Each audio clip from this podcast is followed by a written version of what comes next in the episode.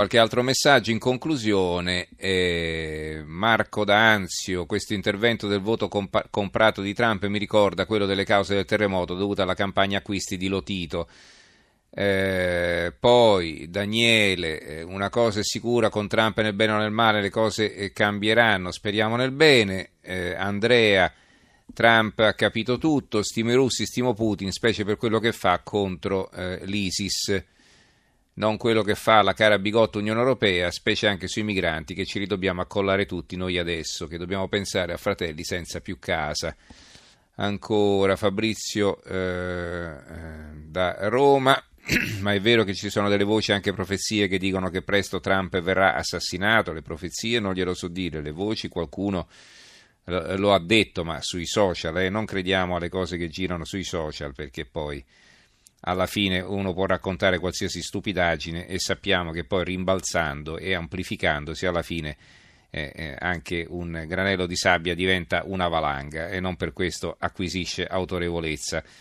Giovanna da Milano, mi piace questo vento che soffia dispettoso e politicamente scorretto, dopo Brexit Donald diventa presidente, forse finalmente il popolo da anni silente sta riacquistando la voce. Carla da Roma, è molto preoccupante che Trump non creda ai gravissimi cambiamenti climatici. E poi, va bene, penso che ci possiamo fermare qui. Eh, Roberto da Bergamo, Trump può essere il primo presidente antiproibizionista e liberale e dare un buon esempio. Va bene, allora eh, concludiamo la lettura dei giornali su questo argomento. L'Unione Europea mette nel mirino Trump il secolo XIX e i commenti sono di Mauro Barberis, la vera destra che batte sul campo la falsa sinistra, poi di Enrico De Aglio, l'America rischia a sottovalutare i giovani in piazza e poi anche qui l'intervista a Saviano della quale vi ho dato conto prima. Il tempo.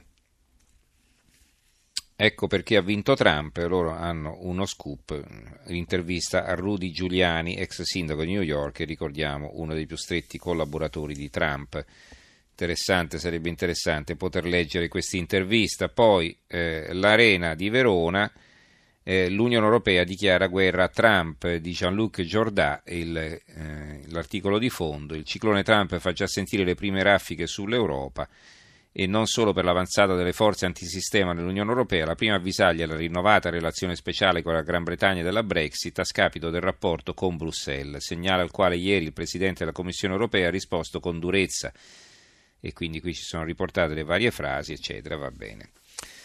Va bene, allora quali sono gli altri argomenti in primo piano? Vi avevo detto del terremoto, se ne torna a parlare, cominciamo dai giornali eh, delle zone terremotate, per l'appunto il Corriere dell'Umbria, anche la pazienza finisce, i terremotati alzano la voce, oggi Sittina a Norcia, nel Mirino i campi container, richiesta la consegna immediata delle casette, ieri Salvini in Valnerina sfollati al Trasimeno aprono una norcineria, c'è una storia raccontata e l'appello non lasciare Spoleto fuori dal cratere, il cratere sarebbero diciamo le città, i paesi, le zone che verrebbero incluse nella possibilità di chiedere risarcimenti e quindi c'è questo appello di non escludere Spoleto il Corriere di Rieti e della Sabina, recuperate 50 opere nella chiesa di Santa Savina, da matrice studenti di nuovo in classe da lunedì, partiti i lavori di urbanizzazione per le prime casette.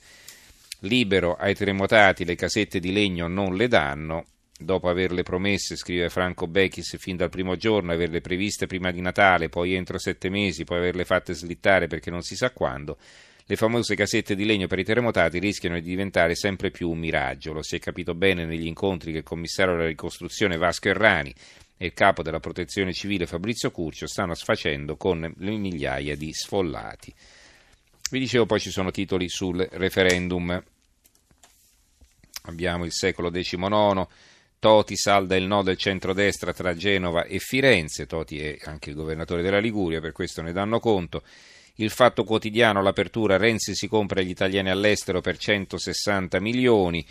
Voto di scambio, i fondi nella legge di bilancio e le promesse di assunzioni dal governo, una pioggia di aiuti a enti e associazioni che devono spingere il sì fra i residenti fuori dall'Italia decisivi per la vittoria il 4 dicembre. Quell'autogol dell'Ampi sulla Puppato e il commento di Antonio Padellaro.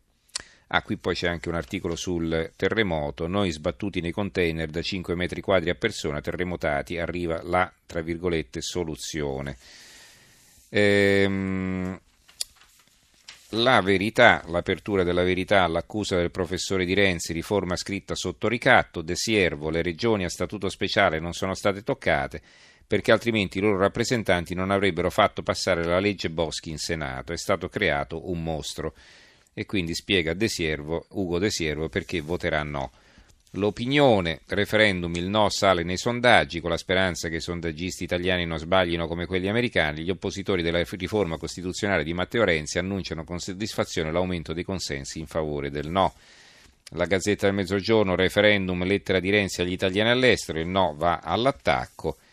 E la provincia di Cremone, il ministro Boschi, con la riforma i cittadini avranno più potere, giornata a Cremone e a Crema per la titolare delle riforme impegnate nella campagna per il sì. Va bene, eh, infine le ultime notizie, le, altre, le ultime notizie abbiamo ancora un minuto e mezzo. Eh, fa, sul Fatto Quotidiano leggiamo questo titolo, processo P3, i PM chiedono 4 anni di carcere per Denis Verdini e 9 per Flavio Carboni, il faccendiere che consigliava Papà Boschi, questi sarebbero i nuovi padri costituenti la Gazzetta del Mezzogiorno, Porto di Molfetta, Azzollini, tra i 42 rinviati a giudizio, Azzollini è un senatore, Antonio Azzollini, un senatore di Forza Italia, processo il primo marzo.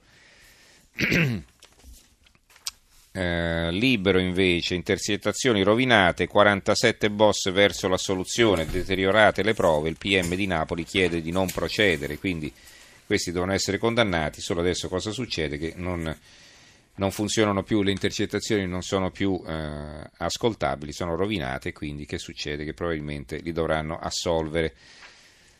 Eh, sul giornale Guai per Alfano, viaggio privato sull'elicottero destinato ai migranti e eh, invece per quanto riguarda altre notizie di cronaca sul messaggero Veneto l'apertura col velo in municipio, maxi multa, il caso di San Vito al tagliamento, una musulmana dovrà pagare 30.000 euro non aveva il velo eh, che copriva i capelli, aveva il niqab che copriva tutta la faccia, anzi eh, tutta la faccia e lasciava liberi solo gli occhi. Ehm, il piccolo di Trieste non si toglie il niqab, condannata, il municipio con il volto coperto, musulmana del Pordenonese pagherà eh, 30.000 euro. C'è la notizia, l'apertura dell'Unione Sarda, intimidazione alla prefetta, lettera con proiettili, no al centro migranti a Monastiri, insomma una grave intimidazione al prefetto di Cagliari.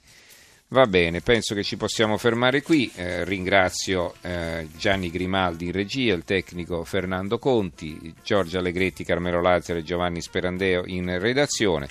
Ricordo che potete riascoltarci sul sito tra e se invece volete scaric- eh, eh, scriverci l'indirizzo di posta elettronica tra poco in. Linea a Monica Giunchiglia che condurrà il GR delle due. Ci risentiamo lunedì. Buon fine settimana a tutti.